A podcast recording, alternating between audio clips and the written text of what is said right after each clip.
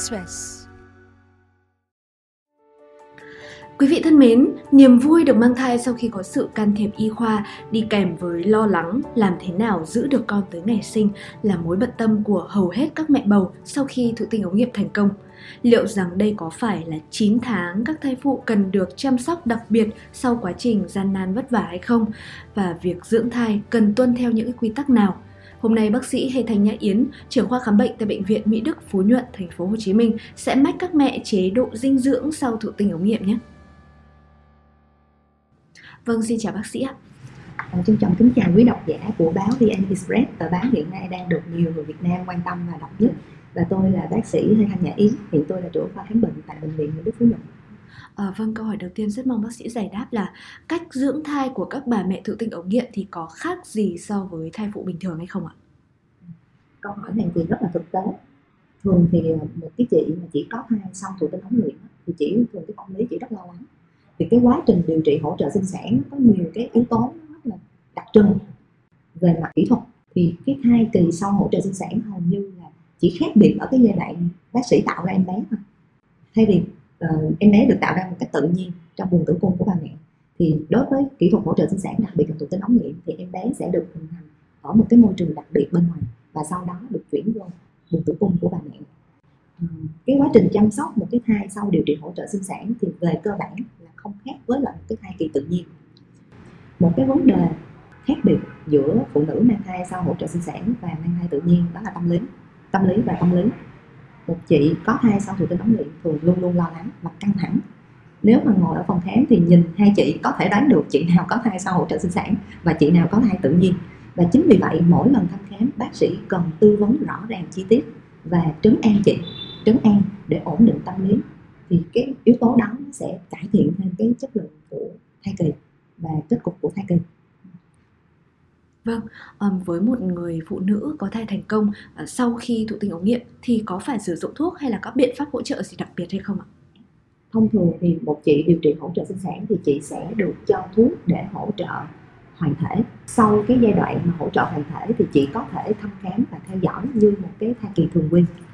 Và hiện tại thì có những cái bằng chứng rất là rõ ràng về chuyện là nằm nghỉ tuyệt đối sau khi chuyển phôi có nghĩa là những cái chị sau khi chuyển phôi uh, trong cái kỹ thuật điều trị của tinh ống nghiệm thì tâm lý là rất là sợ uh, di chuyển hoặc là đi lại. Vì nghĩ là khi mình đi lại cái phôi nó có thể rớt ra ngoài. Thì cái thực tế cho thấy là cái việc nằm nghỉ hoàn toàn tuyệt đối sau khi chuyển phôi nó hoàn toàn không có làm cải thiện tiên lượng cái thai kỳ đó. Và có bằng chứng là đôi khi nó còn làm giảm tỷ lệ đậu thai. Thì cái đó là một cái lưu ý rất là quan trọng nhắc nhở những chị có thai sau kỹ thuật hỗ trợ sinh sản. Nếu được cố gắng duy trì một chế độ sinh hoạt và dinh dưỡng như bình thường. Dạ. vậy chế độ dinh dưỡng của các bà mẹ thụ tinh ống nghiệm thì không khác gì so với thông thường chứ đúng không ạ? Trong nhiều trường hợp hầu như là không khác biệt.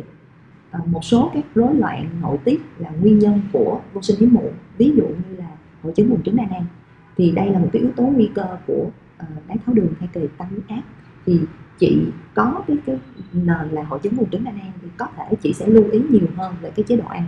Lưu ý, đặc biệt là hạn chế cái nhóm tinh bột và đường. Và hầu như những cái chị khám thai thì sẽ được tư vấn cái cách, cái chế độ dinh dưỡng, chế độ ăn uống để chị tăng cân theo cái mức ý nghị là tốt nhất. Và cái chế độ vận động nó cũng sẽ đi theo với lại những cái yếu tố nền tảng.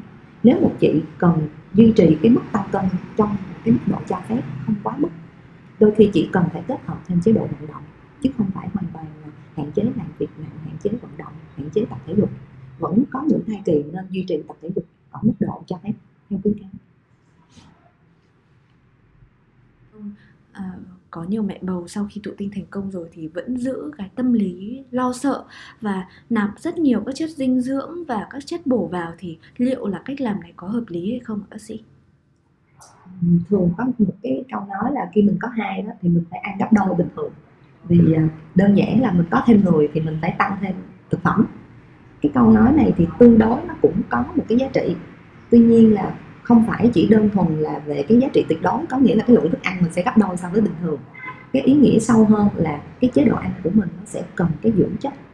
Hiện tại thì cái xu hướng là phụ nữ thường sinh con ít, chính vì vậy cho nên các chị thường rất quan tâm tới cái chất lượng cái đứa trẻ, đặc biệt là cái trí tuệ của đứa trẻ. Chính vì vậy ví dụ mình ăn nhiều thêm thịt cá mình ăn nhiều thêm thức ăn nó không chắc là nó sẽ đảm bảo được những chất thiết yếu. Vì những chất thiết yếu nó nằm trong một nhóm số cái nhóm uh, thực phẩm nó đặc biệt riêng biệt. Hầu như là bác sĩ sẽ khuyến khích là bà bầu nên bổ sung thêm những cái viên đa sinh tố hoặc là bổ sung thêm à, DHA trong thai kỳ. Cũng là dựa trên cái cơ sở là vì những cái thức ăn thông thường đôi khi nó không đáp ứng được những cái nguồn chất thiết yếu để đảm bảo cho em bé phát triển thông minh và khỏe mạnh. Dạ.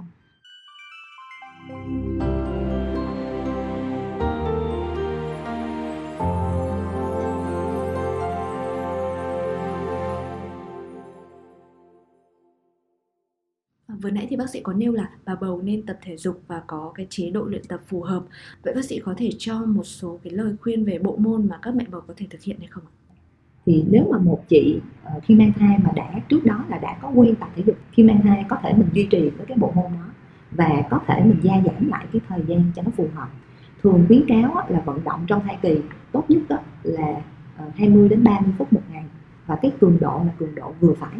Có một cách đơn giản để các chị biết cái cường độ sao là vừa phải có nghĩa là khi mình tập thể dục khi mình ờ, đi bộ hoặc là mình bơi lội thì mình vẫn duy trì được mình nói chuyện như bình thường chứ mình không phải thở ngắt quãng không phải thở nhanh. Thì như vậy là cường độ vừa phải. Và hầu như chỉ trong một số cái trường hợp đặc biệt với cái nguy cơ sinh non thì bác sĩ mới khuyên là chị nên hạn chế tập luyện và vận động mạnh. Vâng. việc thăm khám và theo dõi sức khỏe của các mẹ bầu thụ tinh thì có gì đặc biệt hay không ạ? Cũng may mắn là cái thai sau hỗ trợ sinh sản so với cái thai tự nhiên thì hầu như chỉ khác cái giai đoạn hình thành em bé. Một chị có thai sau hỗ trợ sinh sản và bác sĩ hẹn xa hơn một tháng tháng rưỡi đôi khi là một hai tuần mấy chị vẫn trở lại khám.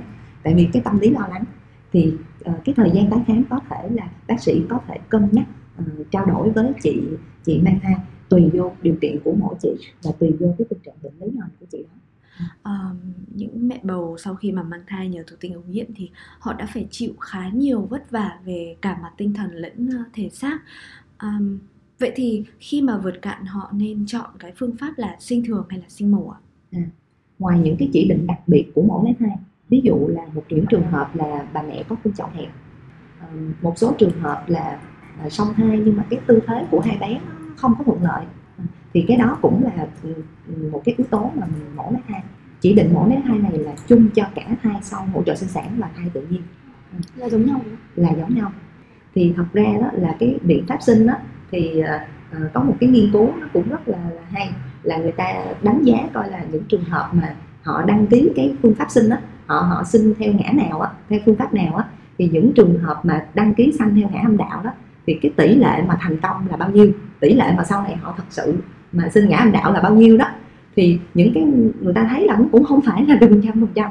Mặc dù là bác sĩ đã đánh giá mọi yếu tố là có thể thuận lợi cho sanh rồi đó, nhưng mà hầu như nó sẽ xảy ra những cái chuyện đôi khi nó là chủ quan của bà bầu thôi, là khi đau là thay đổi hoàn toàn là chuyển phương án liền luôn cho nên là uh, thai kỳ đó thì hỗ trợ sinh sản đó mình có em bé thì rất là tốt và hy vọng là uh, các uh, chị mang thai thì đừng tạo áp lực cho mình uh, mình suy nghĩ cái biện pháp xanh nó nhẹ nhàng À, vâng, cảm ơn bác sĩ ạ.